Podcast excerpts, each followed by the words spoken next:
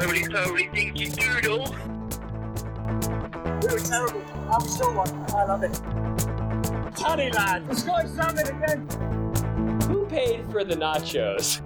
Nor rain, nor wind, nor snow classico.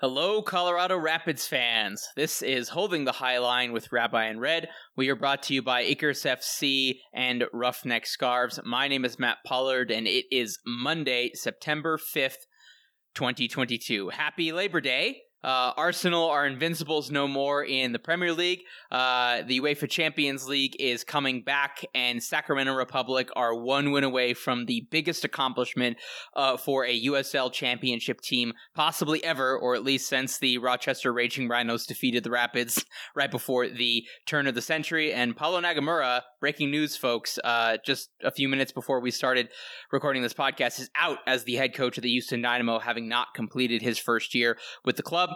Joining me now to reluctantly discuss a nil-nil draw with DC United, Rabbi Mark Goodman.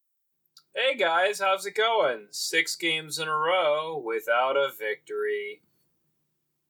That's all I got. That's that's, that's all I got to say. yeah, rough, rough double game week, Mark. Um, let's get into it. Um, I should say, folks, I guess one Bennett, one good thing that I think Mark and I can agree on is the Rapids started the game in Nashville and the game in DC better than they started against Philadelphia Union, and that's why you didn't hear 35 minutes of dead air after the intro this week on the podcast. So, um, if nothing else, Mark, congratulations to Robin Fraser and the boys on achieving that. But Rabbi, we have held off on part two, the second half of your looking at uh, Rapids DA Academy players who we should care about here in Rapidland. What does your magical spreadsheet of all of the information have for us today? Magical spreadsheet. Oh, magical spreadsheet. May I rub my hands upon you and may you reveal your truths? Or may I just update you every once in a while when I get tired of watching the Rapids fumble their way through yet another season?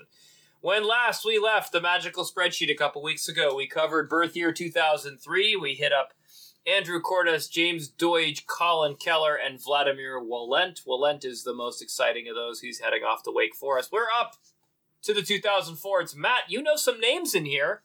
Uh, the most prominent of those is Darren Yapi, a midfielder who had a U.S. Youth National Team call up to the U17s in February of 2020 and then was signed as a professional last year with these here Colorado Rapids senior team. Uh, he hasn't played much this year for the senior team, uh, except in preseason. He's played a bunch for the twos, and of course, Los Dos. Uh, the Cobras, not a very good team this year, uh, as will.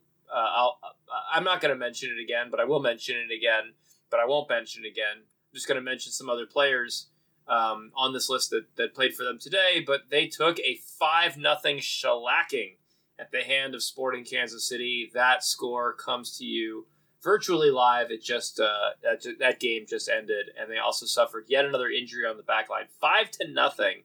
Um, they'd been better before that. They'd had a couple of uh, of uh, results before that. Um, so that's Darren Yapi. We hope that uh, he makes some strides. Joshua Harden, after the injury today, um, to one of the back liners, stepped in on the defense and was uh, unfortunately at fault, or not personally at fault, but along the back line for I think either three or four of those goals. But Harden, a defender, is committed to Akron. Expected graduation date of 2026. Is a top drawer soccer four star uh, player. Um, and before tonight's game, he had, uh, at least according to my last uh, update a couple weeks ago, four minutes total played for the team. So tonight he, I think, stepped in at around the 30th minute. So he would have got 60 solid minutes. Griffin Moore, a defender of uh, birth year 2004, is committed to Kentucky. He'll be a freshman there next year. Also a, a TDS four star player. The third four star player out of these here, birth year 2004s, is Isaac Neme. Neme, a goalkeeper. He's been the backup for Rapids 2. Hasn't played any minutes yet um, because Abrod has been stepping in and doing that. Neme committed to DU, so you could see him um, possibly this year, possibly more like next year. Uh, graduation date expected 2006. Cam Cullen Wilkerson, uh, a midfielder committed to UCLA, probably won't play much this year, but again, another TDS four star player. So that is, count them, four four star players in birth year 2004. So for those who say, oh my God, the farm is bare, the farm is not bare, it's just a little um, delayed. Uh, there's a lot of good players who will need at least a year or two of seasoning. Of course, Akron, DU, and UCLA, all very top notch programs, highly uh, respected. Um, additional 2004 is Nicholas Legendre is a uh, commit to North uh, to Notre Dame. Notre Dame is in uh, the ACC. I know that that sounds confusing, but uh, it's true. Um, so, and the good thing about Notre Dame is they almost always play um, these here Pitt Panthers. So maybe I'll get a shot to see Nicholas Legendre in the next couple years. Uh, Sam Ovison, another uh, academy player, is committed to Penn State. They also often play against Pitt, so maybe I'll see him. Matt McPherson, a goalkeeper, off to Dartmouth, also expected graduation date 2026. And the last of our 2004s to mention is Maclovio Sweat. Let him see his sweat. Ugh! Uh, midfielder, he's committed to UNC Chapel Hill. Probably the best year over year soccer program in these here United States. And Max Sweat is has four starts, had four starts as of the 20th for Rapids 2. He played, I think, at least two more games since then, including tonight. Um, so Max Sweat is really a guy to watch. He's been kind of a central attacking midfielder for these guys. Birth year 2005, only three guys to mention. Keith Chavaria was on the bench tonight for uh, Rapids 2. He has invites to both the U14 and U17 USYNT National Training Camp. Um, Surreal McCain uh, is a uh, TDS rated player and additionally a member of the Rapids U17s. And Kevin Tlaxcalteco, T L A X C L A T E C O, was a U14 U.S. national team regional training camp invitee a few years ago. And finally, birth year 2006, two players to mention. So these guys are, you know, it's 2006, so these are like, what, 16 year olds basically, Matt? And these, them some kids. Some of them are, you know, likely to be 15 year olds um, still.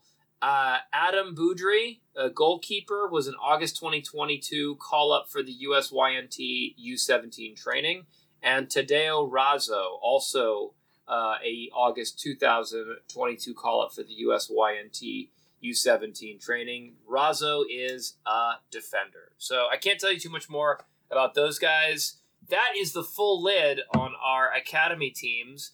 Um, it's I wouldn't say it's slim pickings, but I would say that uh, as of right now, it feels like um, most of the guys in the 04s are likely to stick around in college for at least two years of seasoning. Um, and there's a decent chance that none of these guys are going to be, uh, you know, ready for a professional career uh, anytime soon um, until graduation. I think we're really this year keeping our eyes out on um, the 2001s, birth year 2001s, are likely to graduate this year. There's a few guys out there that we're excited about, and the 2000s um, are also some guys who may still yet come to the Colorado Rapids. So that's all I got for you, Matt. That's the Academy update for 2022 one question that I have for you, Mark. You're more in tune with college soccer than I am, obviously, following the Pitt women's team and just, you know, being aware of the ACC. Mark, if there's two, if I were to say if there's two college conferences when it comes to men's soccer that you want to pay attention to, I'd say be the ACC and then the Pac 12. I don't know how, with the recent news of UCLA and USC moving to the Big Ten, what that means long term. But certainly for the for the players who are currently committed to a college program joining in the next year or two, for the players currently in college, this question is not relevant. Um, how would you say the distribution is in terms of us sending uh, had getting players committed to and then ultimately enrolling in the typical college blue bloods. It seems like a good number of DU guys and then kind of a smattering all over the map. I think about FC Dallas or saying where MLS academies like the LA Galaxy were 10 years ago when college was absolutely the route that they were going to. You focus kind of locally in state or on the local conference for the California schools, for the West Coast schools. That would have been the Pac 12 for the Eastern Conference teams that mostly would have been the ACC and maybe a little bit of Big Ten. Denver's kind of in a weird position because CU men's soccer is not relevant in the Pac 12, though you do have DU locally. But, you know, I think about, you know, I think about the LA Galaxy Academy players that I would have pay- been paying attention to in like 2014. It's are you going to UCLA? Are you going to Berkeley or Stanford or one of those things? And then if you're going somewhere else, it has to be somewhere reasonable for a soccer reason. So Maryland, Wake Forest, um, maybe a Georgetown if they're a super nerd or something. Where would you say in terms of the um, you know the health of the program in terms of getting kids into college soccer powerhouses to where even if they're not ready to contribute rapids 2 on loan pdl first team by 20 you know by the time they're 18 years old by the time they're 21 22 they're a viable option in ways that maybe Sam Raben former wake forest demon deacon was not ready for the rapids first team in 2019 Yeah, I mean, um, asking the question, uh, which conferences would you want to send your your players to? Um, you're pretty much right that the Pac-12 has a couple of really powerhouse teams like Stanford and UCLA um, that really stand out. Oregon has produced some really good players in the past, also, um, and then. It, it is ACC all the way as the top conference year over year, but then you get some outliers like DU, like you mentioned, um, another interesting outlier that's been a historically good soccer program is Indiana. Um, they come out of the Big Ten, and so that's very odd because when you're a player in those conferences, you're trying to think to yourself like, how am I going to play against the top talent that are going to make it look like I'm ready for the NCAA's? Georgetown, another example of that. Um, you know, they play in the Big Big East, and they don't play a lot of really good um, competition. Um, but you know they'll they'll schedule a, a strong non-conference schedule in order to make sure they get there. Two other outliers on there are St. Louis and Akron, uh, both excellent programs that have historically been really really talented. So you know you, you kind of want to keep your eye on those those teams. Um, and then there's like a few other one or two additional weird little outliers, like UC Santa Barbara has produced a significant number of good players. San Jose State over time has also um, you know, their biggest alumni, of course, um, being uh, Chris Wondolowski. So um, you've got some really good teams that aren't really notable. And then, you know, one last piece to, to add to that is um, historically, Pitt has never really been much of a program. And then over the last couple years, they've really turned it on and been top five for three straight years. That means that every team that they play in the region which is uh, usually they pick up a couple matches against the Philadelphia schools because they're close by. They always play West Virginia because it's the nearest school. Um, that really makes a difference, and so those are those are some of the ways in which you can kind of shorthand keep an eye on a Rapids player or another academy player. You could just click on any of those schools rosters and go down, and they'll they'll tell you who their academy what what players played for what academy and then you can kind of show it. The other great resource, of course, is um, TDS, uh, Top Drawer Soccer. Uh, you know, they do a few articles a year uh, on these players that are um, not paywalled, um, but a lot of their like their top 100 list is paywalled, so that makes it a little bit hard um, for us to kind of really get full access to what the ratings are and so on. So. Um, but you know, you can always just kind of keep on Twitter and see who commits to what schools to get a sense of where things are headed.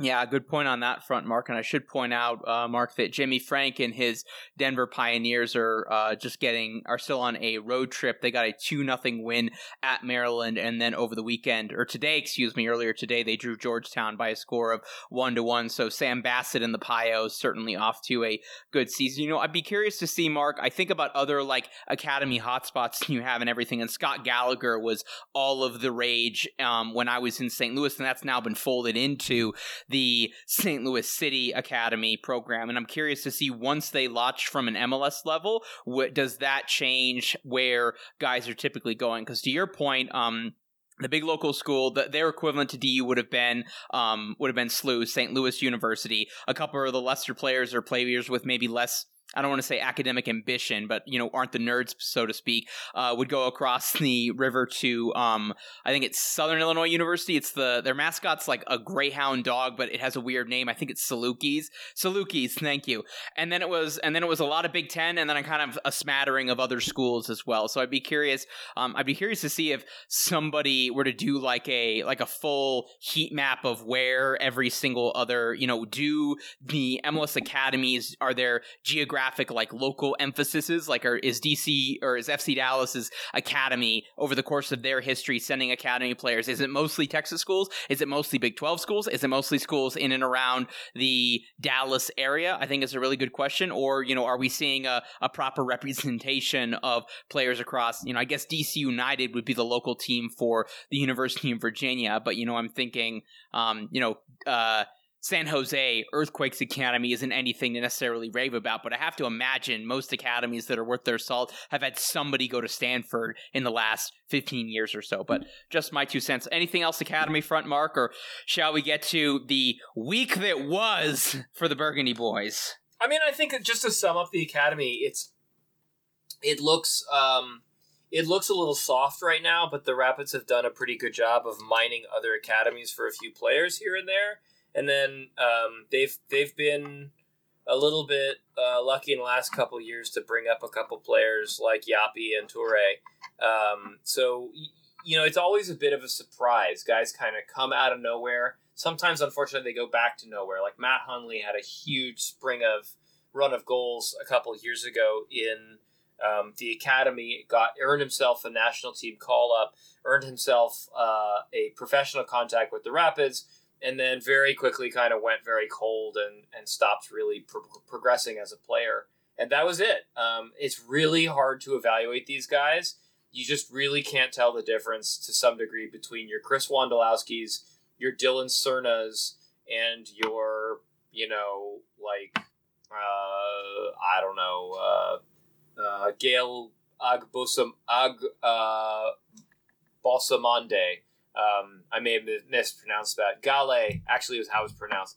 Um, Google it, Matt. Gale Agbossoumonde was a player with the 2013 Colorado Rapids who came out of somebody else's academy. I think the DC United Academy. Played like I don't know, 15 minutes for the Colorado Rapids and then disappeared into oblivion. So you just don't know whether these guys are going to turn into studs or duds. Speaking of duds, listeners, this past Wednesday at Geodis Park Great in, transition. in Nashville, Tennessee, uh, the Colorado Rapids were defeated by Nashville by a score of four to one in their first ever visit to that stadium. The Rapids start off well. The pressing is good. They were doing well in possession, and they gave little space to Nashville once they won the ball back. Michael Barrios with the first really big good chance of the game in the 11th minute with a shot from outside the box that was nicely saved by the goalkeeper. And then all of that hard work, Mark, through 25 minutes and change, completely went down the drain in the 26th minute when Nashville springs a counterattack. Randall Leal gets small in the box, and Lucas Estevez awkwardly runs into him. Randall Leal goes down relatively easy. We'll discuss penalties and what should have happened, Mark, in a couple of minutes. But Hany Mukhtar converts that, the MVP candidate, to make it 1 0. Rapids respond six minutes later with Gyasi Zardes when they tap in, nicely finished into the upper 90 from Steven Beitashour and Diego Rubio. That makes it 1 1 35th minute. There's a PK shout for CJ Sapong as he and Keegan Rosenberry battle for a ball off of a rebound in the 44th minute. Ultimately, the half ends up being 1 1. No PK there for Big Africa gets into the second half in Nashville, clearly the better team. Shaffelburg gets a bunch of really good opportunities. Hany Mukhtar makes it 2 1 in the 45th minute. Uh, there's a turnover off of a goal kick uh, to Jonathan Lewis. Ultimately, a shot gets deflected, and Mukhtar is there, or excuse me, Mukhtar has the shot, and then Yarbrough deflects it, gets a paw on it, but then it goes into the upper 90 or the top left hand corner. 3 1 in the 61st minute. Lalas Abubakar with a turnover. CJ Sapong has his shot blocked after the counterattack and then Shaffelburg is there for the rebound. Nightmare moment for Lalas on that one, where he turns the ball over with numbers upfield, and Nashville just able to pounce on it too easily at the halfway line. Leal gets denied by um, uh, Yarbrough in the 66th minute. There's a PK out for Michael Barrios battling with Daniel Lovitz in the 68th minute. Nothing called there. Uh, and then in the 75th minute, uh, Hany Mukhtar completes his hat trick to make it 4 1. Second straight game in which an opponent scored a hat trick against the Colorado Rapids. He gets some rebound off of a Randall Leal shot and he beats Keegan Rosenberry to it, heads it into the back of the net. And the Rapids, despite a decent start, Mark, despite a lot of huffing and puffing and a good 25 minutes, ultimately come away with nothing. This season has turned to ash in their mouths, and Robin Fraser was not holding back. But, Mark, I will throw it to you first. Any good things?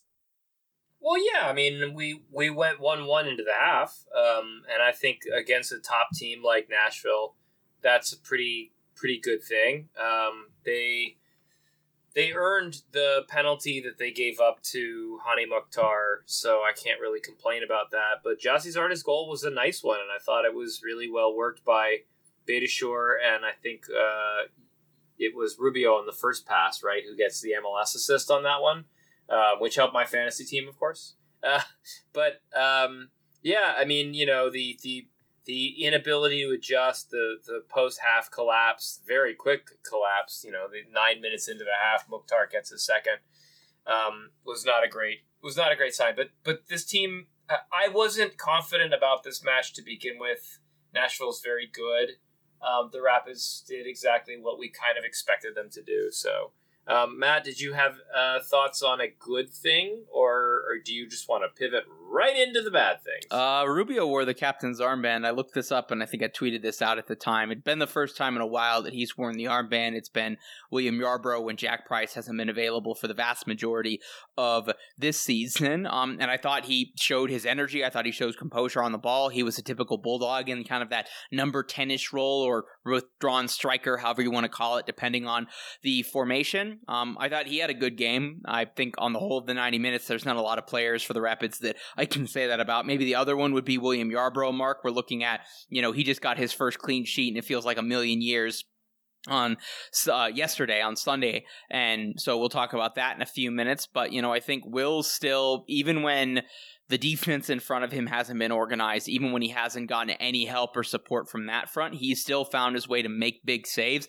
and keep the Rapids in games from a scoreline standpoint, or at the very least keep the final the full time scoreline from being a total embarrassment as opposed to a mostly embarrassment. So those would be kind of the two individuals that I would call out that I was particularly impressed with. Um, before we go to bad things, Mark, I think we do need to break down the individual penalties. We'll start with the or the the three potential PKs. Um, so we'll start chronological order, Mark, with the only PK that was ultimately called in the game. Randall Leal on the ball. Lucas Estevez coming up and making contact with him in the upper body area, and Leal goes down relatively easy. I understand why it was called. I can get that the referee was in a really poor position in terms of judging point of contact, level of contact, maybe a little bit intent as opposed to, you know, he had, it would have been Leal and he would have been facing Leal and then Estevez's back, and Estevez would have been, his entire body would have been in the way from the point of contact. But I think Leal goes down way too easily. I think VAR. I, I think if uh, I think if if I were in the referee's position, I would have had VAR look at it and I would have overturned that penalty call, even had I made that call in real time. You know, Mark, you said that ultimately Nashville earned their penalty. I'm not sure if you were referring to the second PK incident, but your thoughts just no, no, you know, just the first. So you thought the first one was a penalty? Yeah, yeah, yeah. Why? Um, it just felt like he he there was enough contact to to to, uh, to count it as as as a legitimate penalty. And then on the second one, Mark, which would have been in the 44th minute of the first half, you have that incident where, um, you know, the ball's right there for Sapong or Keegan Rosenberry to bounce on it, and they both kind of go for it. I have this, after looking at it multiple times from the replay mark, I have this also not as a penalty, but I think of the three that we're talking about, this is the most egregious or the one that I would have had the least complaints about had it been called a penalty. I think Keegan Rosenberry goes for the ball first, lunging with his leg, and then Sapong is later to react to it. In that, Keegan Rosenberry establishes position, and then Sapong hits Keegan's leg. They both go to ground, and then Sapong wanted a penalty in that situation. I could argue that Keegan Rosenberry doesn't get near the ball, he doesn't get close to the ball, and then maybe in there you could judge intent or at the very least no actual active play on the ball, and then ultimately Sapong was in a position to make a play on the ball, and then ultimately Rosenberry got in the way of him. But I think Rosenberry, by reacting first and getting his leg into that area, Sapong is the one that initiates contact, and then thus Rosenberry is the one who has established position. So if anything, it's a foul on Rosenberry. This doesn't really matter because half a second later, Yarbrough pounces on the ball and there's no contact on the goalkeeper. But I could see, I could have seen why Mark this one would have been deemed a penalty given the position of the ball and the fact that Rosenberry was not in a position to make a play on the ball itself, and ultimately he makes a play on the opponent, preventing him from getting to the ball. Mark, for you, PK or no? Why or why not? I mean, I think that, that one's also PK. Let's go back to the Leal uh, PK that I just mentioned before, the, the the first one that led to the first goal, which is that like basically Lucas Estevez runs up behind him, and then Leal goes down, and it's really hard to tell from the angle that I saw whether he goes down easy or he goes down hard. But I, a thing that I've said on this podcast before is that um, you know how it looks is very determinant about how things are. If it looks like you run a guy down from behind, you're gonna get called. Um, so making sure you don't kind of come in like an idiot from a missile perspective coming from behind is always going to be kind of helpful in that respect. Um, you know, I mean, I think that this second penalty situation from the Rapids perspective is um, uh, just another. You know, it's it's to some degree, it's just unfortunate that they keep getting into situations where they look a little bit shaky, and so they wind up being shaky. And I think that that's really what's going on here. That they put themselves in positions where they make it look very easy that they that they commit it. I, I'll go back to um, goal number two for the Rapids though, which is like that it, it's it's a bit of a mistake from um, William Yarbrough. Like he dives at it, he makes a play at it, and he doesn't actually stop it. So um, I mean, if we're the problem here, Matt, is we have to go back through four goals. What you're doing here is basically saying which of the four goals that the Rapids conceded are there are there three of them that aren't um, we're not guilty of? And the answer is not really. You know, it's like we shouldn't have conceded. Like, okay, maybe we only willfully conceded two of them, but realistically, like we're at fault for being the worser of two teams and even if the refereeing went our way, and even if we got better goalkeeping, we still probably lose this game two to one.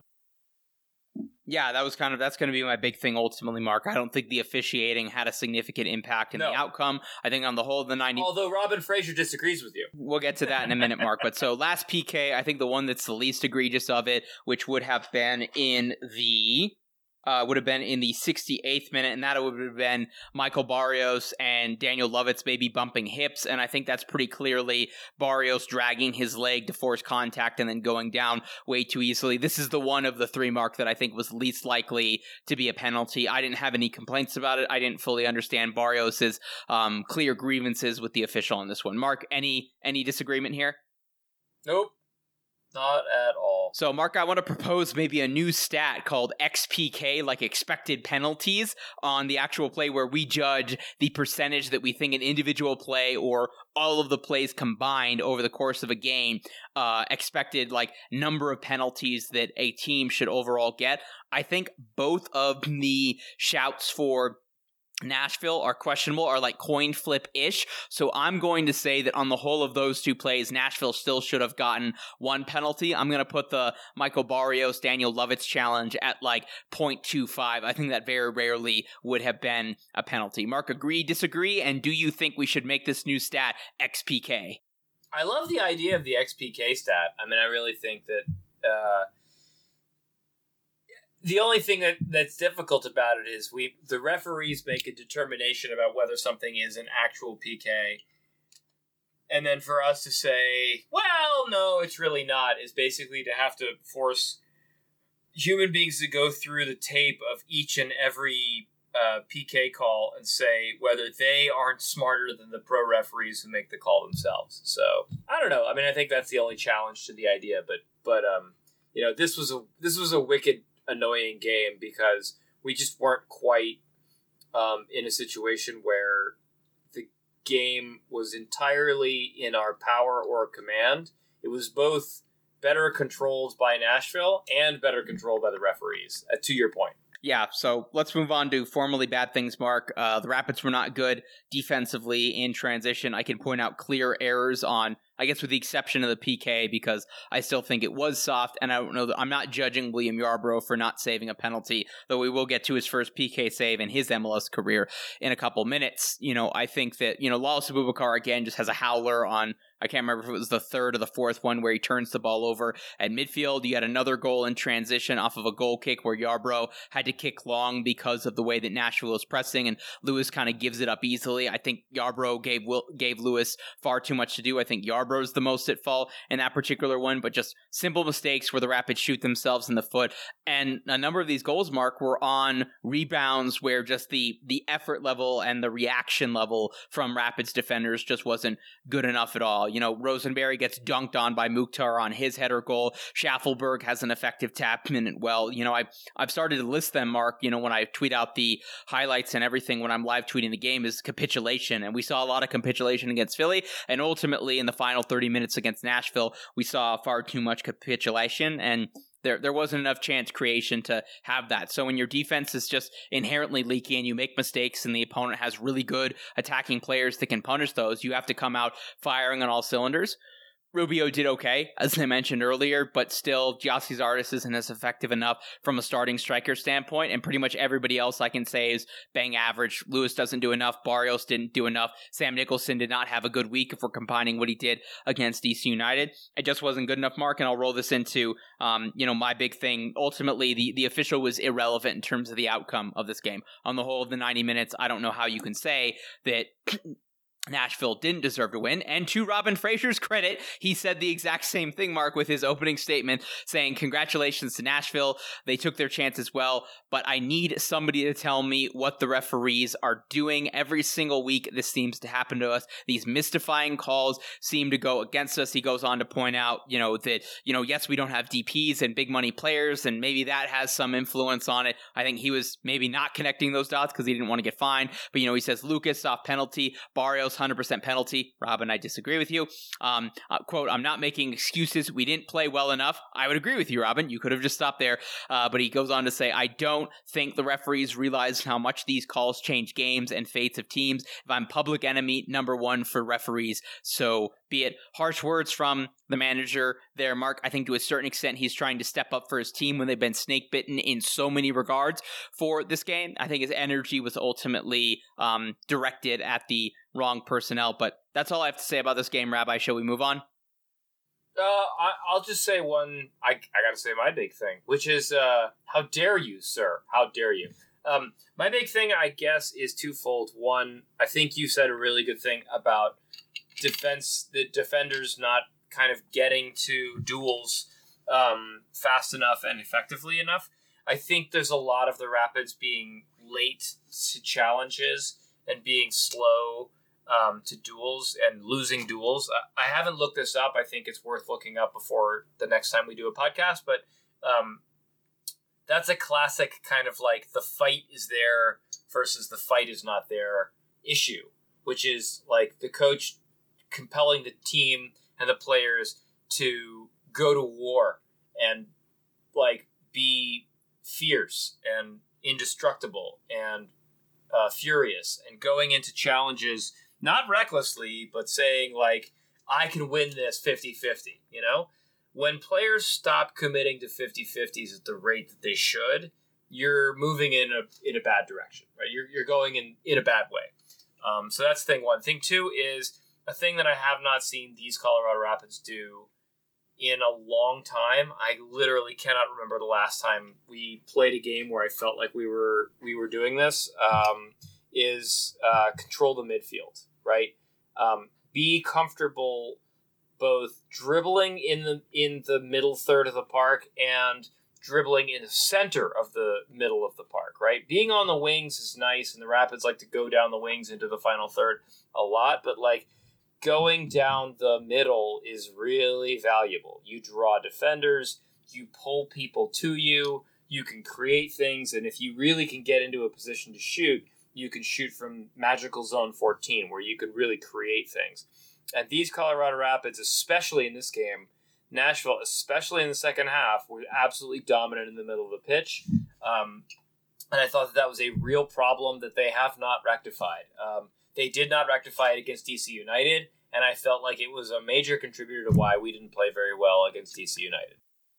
Excellent transition, Rabbi. Moving on, this past Sunday, DC United and the Colorado Rapids played to a nil-nil draw, and it was actually kind of an exciting nil-nil draw, Mark. If nothing else, there was a penalty, and Christian Benteke did not open his MLS account on said penalty. The Colorado Rapids against DC, unlike against Nashville, do not have a very good start, Mark. Uh, DC United pinning them in to their own box, several of opportunities on set pieces, several dangerous crosses into the box to one Christian Benteke and then their other striker, both of whom were over six feet tall. First really good opportunity comes in the sixth minute. Rodriguez to Benteke, who floats off the back shoulder of Keegan Rosenberry for a diving header that goes just wide of the opposite post. Felipe Gutierrez gets the first really good opportunity for the Colorado Rapids in the 19th minute with a late run into the box off of a transition sequence, and his shot is blocked. The Rapids, as the half goes on, get much more comfortable playing into counterattacks. The movement off the ball and getting the ball into spaces was much better.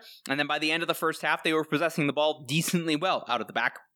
43rd minute, Diego Rubio gets a shot off from the top of the box. David Ochoa traded from RSL to DC United. That David Ochoa, folks, makes the save on that one. Rubio did have a play on a corner earlier in the half where he headed the ball into the goal off of a corner, but there was a foul called before that, and the whistle was uh, called while the ball was still in the air before Rubio even got to it. A bit of a push off on Russell Canouse on that particular play.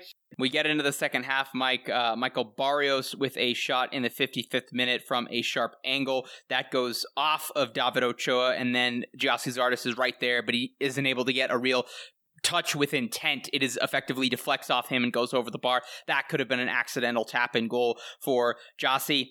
64th minute is where things get really interesting. A PK is called. Keegan Rosenberry with a handball in the box, arm clearly up in the air, unnatural position, clearly makes contact with the ball as he tries to challenge Benteke in the air. Benteke steps up to take it, Mark, and William Yarbrough makes the save, dives slightly to his right. Not well taken in terms of positioning or in terms of level of pace, but nonetheless, Yarbrough gets this right and makes a save, deflects it out for a corner. That was the 12th PK that Yarbrough has faced in Major League Soccer and his first save off of a penalty. A minute later, on another corner for DC United, Benteke with a header. Felipe Gutierrez clears it clearly off the line, um, right there on the goal line. Nice defensive play by the Chilean international. 84th minute, you had Ravel Morrison, a substitute, come off the uh, off the bench, and then he gets a shot from the top of the box off of another corner sequence that goes screaming over the bar. Max to Gyasi Zardes two minutes later uh, has a shot that goes wide of the post. Gyasi outstretched for that one, isn't able to get a touch on it, and then Jonathan Lewis in the final minute of stoppage time with a nice run in transition cuts inside, goes into the box, but no venom on the shot whatsoever. Can't get enough on it, and David Ochoa makes the easy diving save. Um, Mark, where do you, this is a nil-nil draw, so it's technically not negative. So I can't give it to you as good thing because it was a nil-nil draw, and I can't ironically give it to you as bad thing because it wasn't a horrible one-sided game. So uh, I'll give you a dealer's choice: good, bad, or big. Uh, the big thing, which is always nice to start with, although you know we we're better at, at finishing with it. The big thing is it's really interesting that Rapids Twitter basically thought and said out loud after the Nashville game that we were like this is the end of the season, it's disaster, it's horrible, whatever. And I was kind of like, well, actually, the next three games are really important because we have nine points possibly to pick up against three of the weakest teams in the Western Conference. Um, and that, or not just the Western Conference, but in, in MLS, which is DC, Vancouver, and then San Jose. I thought we were done against DC which is you know losing uh, drawing at this game even though we put in a good shift even though we defended well even though we possessed pretty well, and even though we had some decent chances and we just didn't finish them, um, what this game meant was the season is over. And I think that's, I don't think I've had a big thing that's been as big a big thing as this big thing all season, right? Um, and having done this for, this is my 10th season watching the Colorado Rapids. Um, having done this a few times, my sense is trying to figure out when we're done is really valuable. Knowing when to kind of shift expectation and shift your mentality as a supporter is really valuable. Being able to say, like, all right, I'm either not obligated to watch the rest of these games because they mean nothing, or if I want to watch these games, they're really about 2023 and not 2022 anymore, is something valuable to at least be able to say. Because how you go into a match when you sit down, why you're watching it, I think is always really valuable. Um, you know, you're you're watching with curiosity at this point, as opposed to watching with deep emotional investment. And I think that feels better. You know, for the next couple games, you don't have to care that much. You can just watch them kind of for s's and giggles, as they say. Um, Matt, what's your dealer's choice? Big, bad, or or uh, or good? Well, I'm an engineer and I like order, so I'm going to start in proper order and say good thing. You know, I, I thought the defending was much better. Mark, you know, Robin Fraser, you know, for looking at his opening statements as well. You know, he said he was, pr- quote, uh, proud of the performance. We've given up soft goals lately. Tonight was a step in the right direction. And then he went on through, I don't know if this is a question from me or a question from Brendan Plone, you know, but he said, you know, tonight was a good game for us. We were able to grow into the game. Uh, we learned that if we stop shooting ourselves in the foot, we give ourselves a chance. And I can't remember, um, I think at some point he said something to the effect of, you know, this is something to build on. This is a, a performance to build on going forward.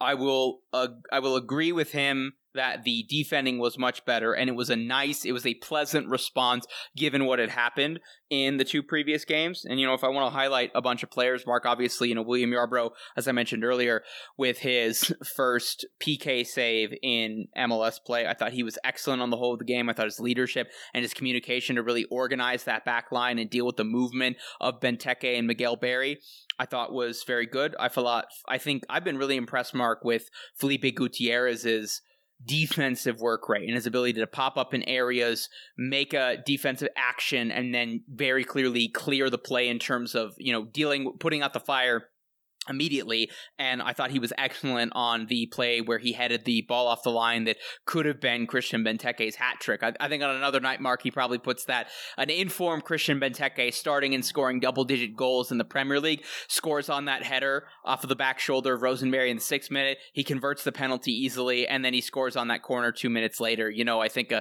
on another night, Benteke gets a hat trick and thankfully he didn't. And that was because of the actions of William Yarbrough. That was the effort of Lalas Abubakar, who I thought was very physical but in a controlled way to where he was able to affect plays but not get himself in trouble with the counterattack transitions or in trouble with the official, as in getting a yellow card. I thought Gutierrez was excellent. And I thought off the benchmark, another pleasantly surprising performance from Max. That doesn't, for me, undo the disappointment that he has been on the whole of the season. And given the aerial threat, you know, I think Robin Fraser made another point. You know, Miguel Berry is six foot three, Christian Benteke is six foot three. You know, you've got Lalas who's over six foot, and then your next tallest players are it would have been Steven Beitashour at five ten.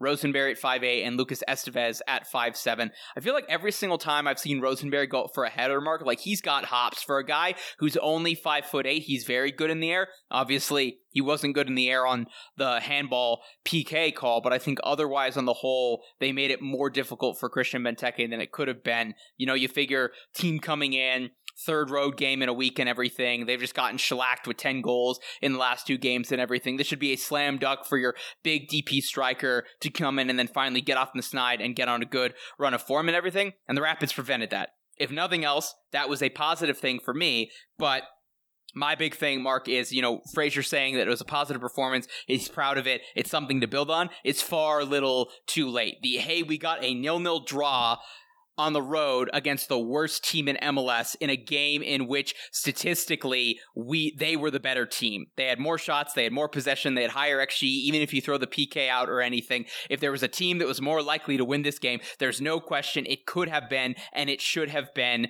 DC United. So, you know, I get that he's trying to keep the belief alive and it's the we defended well, if we attack better then we've got a chance against Vancouver and everything, but I'm, I'm past moral victories at this point, Mark, regardless of the context. The only wins right now are actual wins, and that needed to be three points. So positive performance, yes, but the result was still ultimately disappointing. And to to your point, Mark, your big thing, you know, ultimately, you know, th- this road trip, I think, signaled the the end of the season. I don't know there's, if there's anybody else on Rapids Twitter, any other Rapids fan listening to this right now that thinks that this team can or will make the playoffs. And I think most of us were already off that ship at this point, but I think anybody else that was still holding on hope had to have been done after these three games. Um, Last thing I'll say, Mark, you know, uh, my, my bad thing is I just quality in the box and the finishing product ultimately wasn't good enough.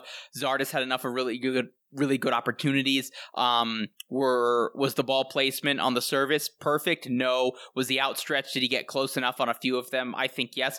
This is one of those games where I think you know your big DP striker who's in form and is the right guy for your team or playing at a high level, like a Hany Mukhtar, like a player who would draw penalties where maybe it's questionable in ways that the Rapids are unable to, finds a way to convert one of those, and the team bunkers in and finds a way to get an ugly one 0 victory. Um, that wasn't good enough on chances to where I thought it could have been closer or could have been more, at least could have forced David Ochoa into making a bigger save in ways that William Yarbrough had to make several big saves to keep a clean sheet in this one.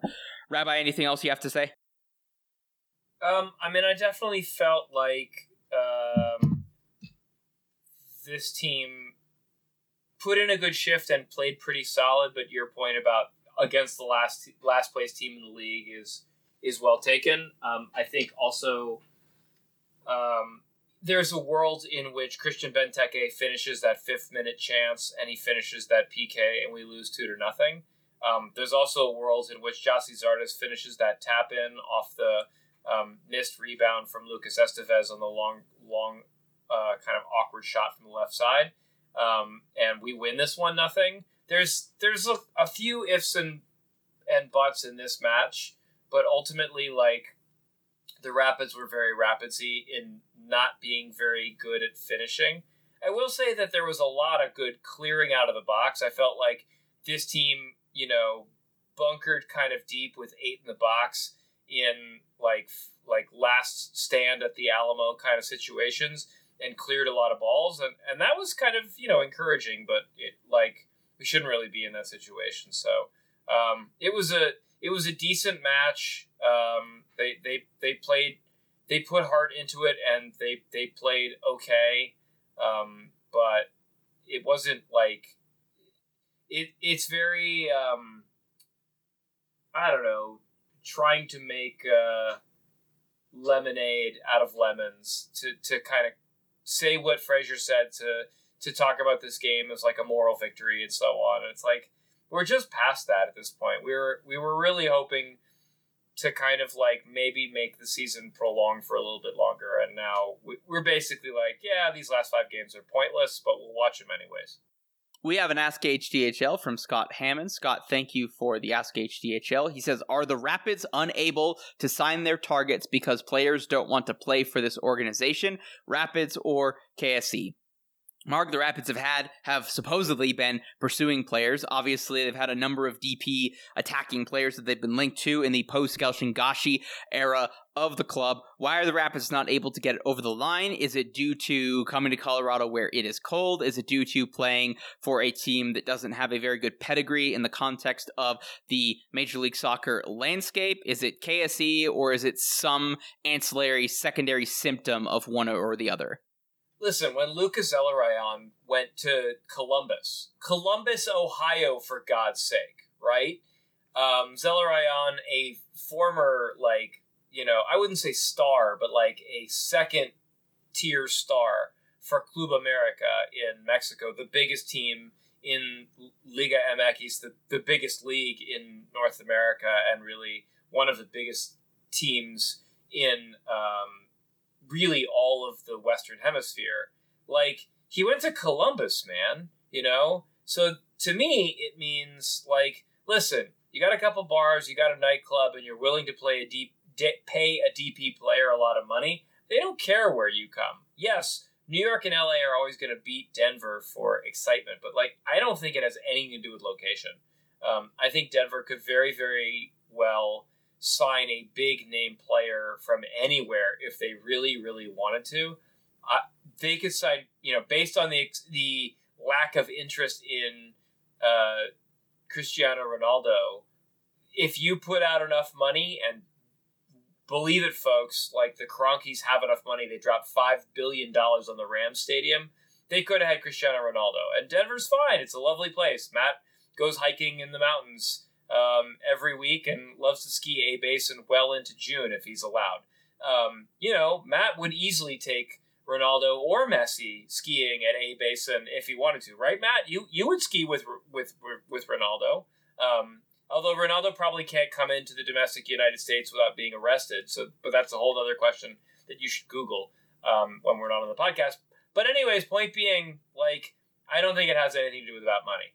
But Matt, you would go skiing with Messi, wouldn't you? Mark, I would absolutely be the Sherpa on places to eat in Denver. I could recommend Argentinian restaurants. I could recommend hikes. We could find something that's fun and easy and like less than a mile and not a lot of elevation if he wants to bring the kids. I'm not sure how old his children are to see. I don't think Messi wants to come with me and hike Long's Peak, and I'm not sure that that would be good in terms of the risk stuff that goes into his contract and everything.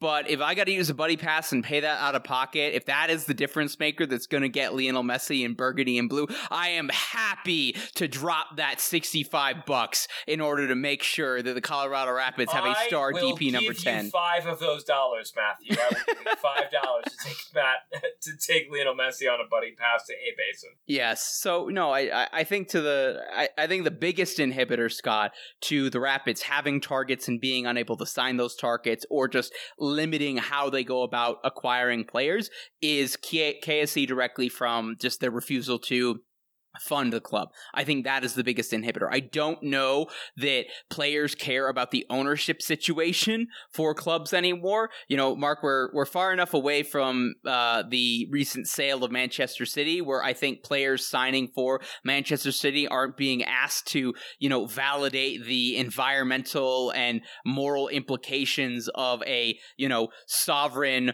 wealth state coming out of the Middle East in terms of their ownership there.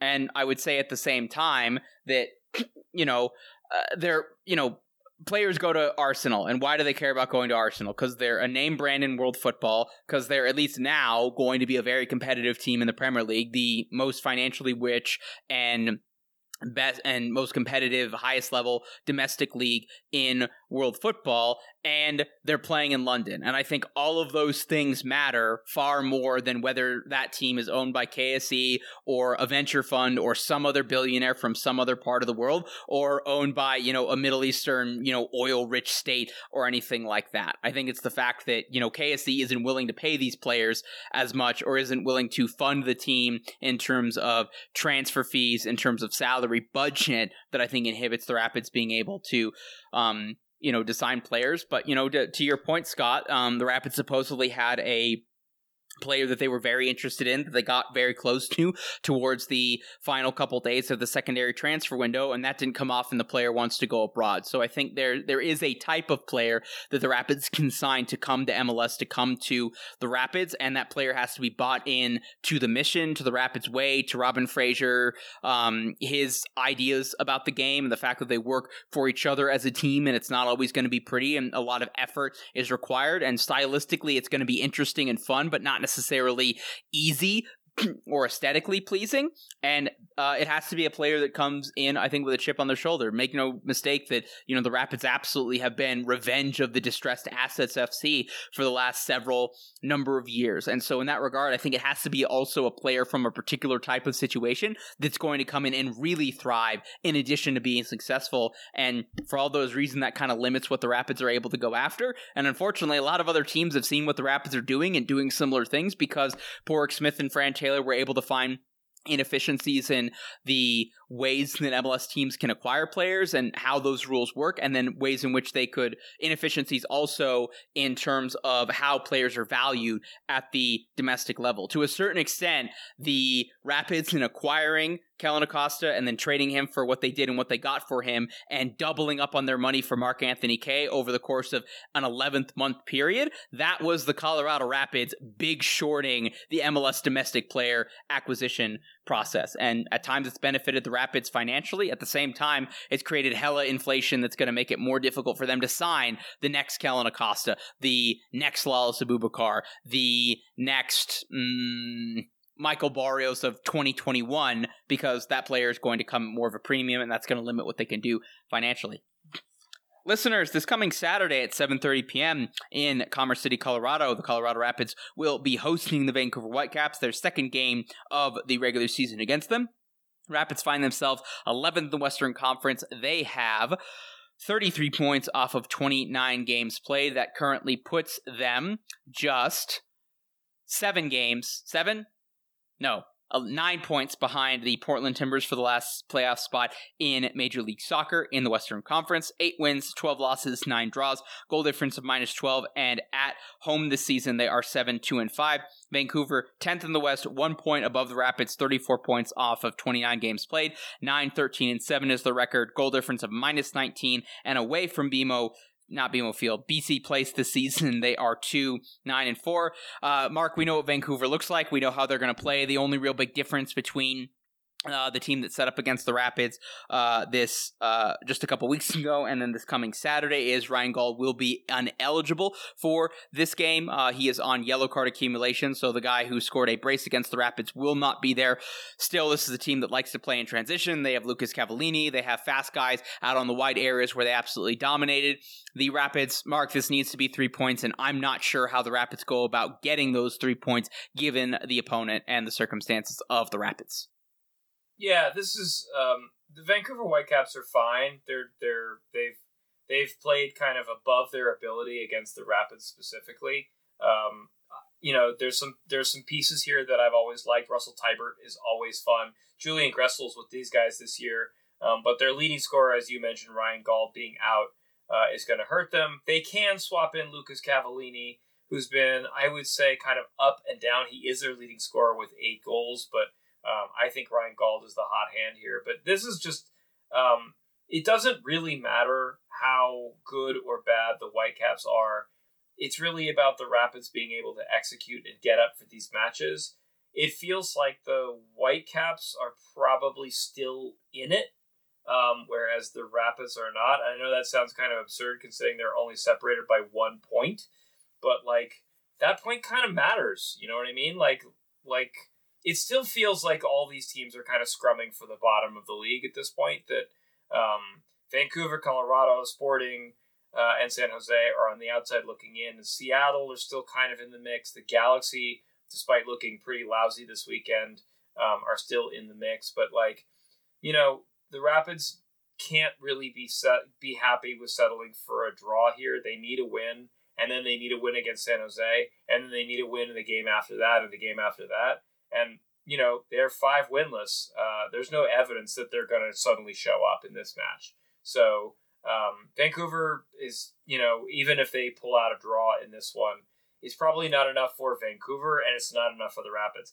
Uh, to that point, and the last thing I'll say is this: this could be a really fun game. You know, these are these could be two teams that are not interested in playing for a draw, and they may come out hammer and tongs trying to go, you know, ballistic and crazy, and that might be entertaining soccer. And last two players that I'll highlight, Mark, uh, Brian White has been the other striker that we've seen up top for the Vancouver Whitecaps. He was acquired, uh, he was New York Red Bulls guy, yes, Rabbi, I think? White. Brian White. Maybe. I think so. I'll, I'll, take your word for it, brother. I think so. And he's been a little bit inconsistent. He's energetic. He's kind of their Jeremy Ebobisse, Diego Rubio ish player, where Cavallini is more of the traditional number nine, and Ryan Gauld's kind of that 10 false nine striker as well. And then Cristian Dájome has been the other player. I believe he was in, he wasn't, I believe he wasn't available for the this previous fixture. I can't remember if he was suspended or injured, but he brings a lot of speed um, and energy on the ball usually playing on the left hand side. But, you know, Mark, I look at it, you know, without Ryan Gauld, that's maybe without the center of your key chance creator, but, you know, still the Rapids are going to give up chances. They're going to make it easy on the opponent. And if they do that, I would think that Vancouver has enough quality in order to convert on those chances. And then Julian Gressel has been great for Vancouver since being traded over from DC United. And so I just, Mark, I don't have a lot of faith, whether it's Lucas Estevez or whether it's Anthony Markanich or maybe your best option, Mark, if Danny Wilson somehow is able to get back from from the injury that he sustained in Philadelphia, you go back for, and then you go Keegan Rosenberry at his natural right back position, and then Beitashour on the left in order to try and shut down the left hand channel for Colorado, right hand channel for Vancouver. But if it's Estevez or it's Markanich, Julian Gressel is going to win that battle one v one. Um, so I'm I'm not super optimistic about this game, Mark. It, it should be said that Vancouver are winless since their win over the Rapids. They got a 1 1 draw at Vancouver, and then they got shellacked by Nashville at home, and then they lost this past weekend to San Jose Earthquakes by a score of 2 to 0. This is a team, like I said, bad on the road, 2 9 and 4 this entire season. So you think this is a weekend opponent, Mark? If I had to guess, I'd say nil nil or 1 1 is probably the most likely outcome. If the Rapids are able to do against Vancouver what they did against DC, I think they should be solid enough defensively to where without Gauld, Vancouver doesn't have the quality to finish those two or three really good chances the Rapids will ultimately give up to them. But I, I've been impressed with what Thomas Hasal has done. I've been impressed with Blackmon and uh, Vesellini. I can't remember. I don't, I don't know how to say that number four, their other center back that they have. And I, am just not sure that the Rapids are going to have enough bite in the attack given what's going on with Zardes, given Barrios and Lewis and Nicholson not being effective from a wide role, and this team being Diego Rubio dependent. And due to the nature of the Rapids midfield, Rubio has to play there, and that puts him further away from goal and then thus less effective in this. I got a one to one draw, Mark. What do you got?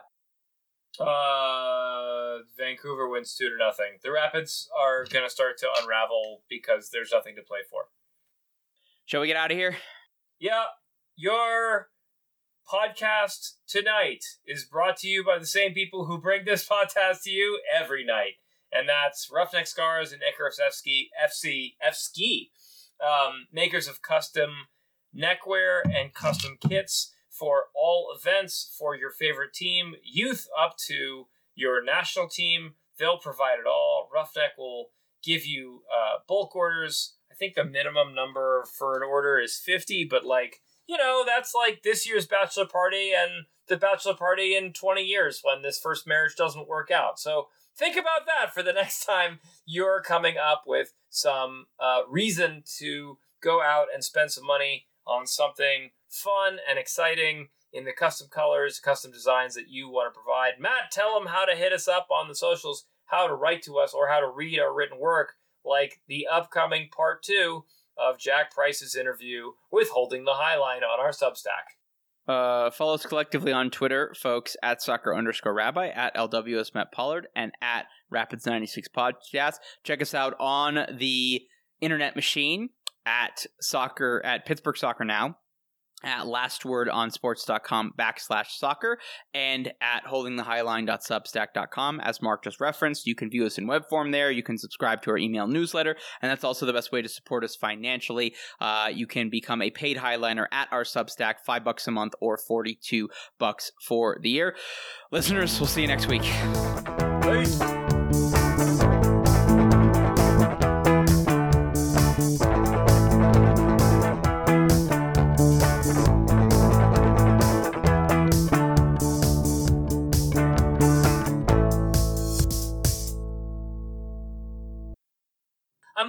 Serving you up the segue, Bubby. I'm giving it to you on a silver platter. Let- When I when I serve it to you at the back post, tap that sucker in, my brother. mark i'm Gyasi's artist i apologize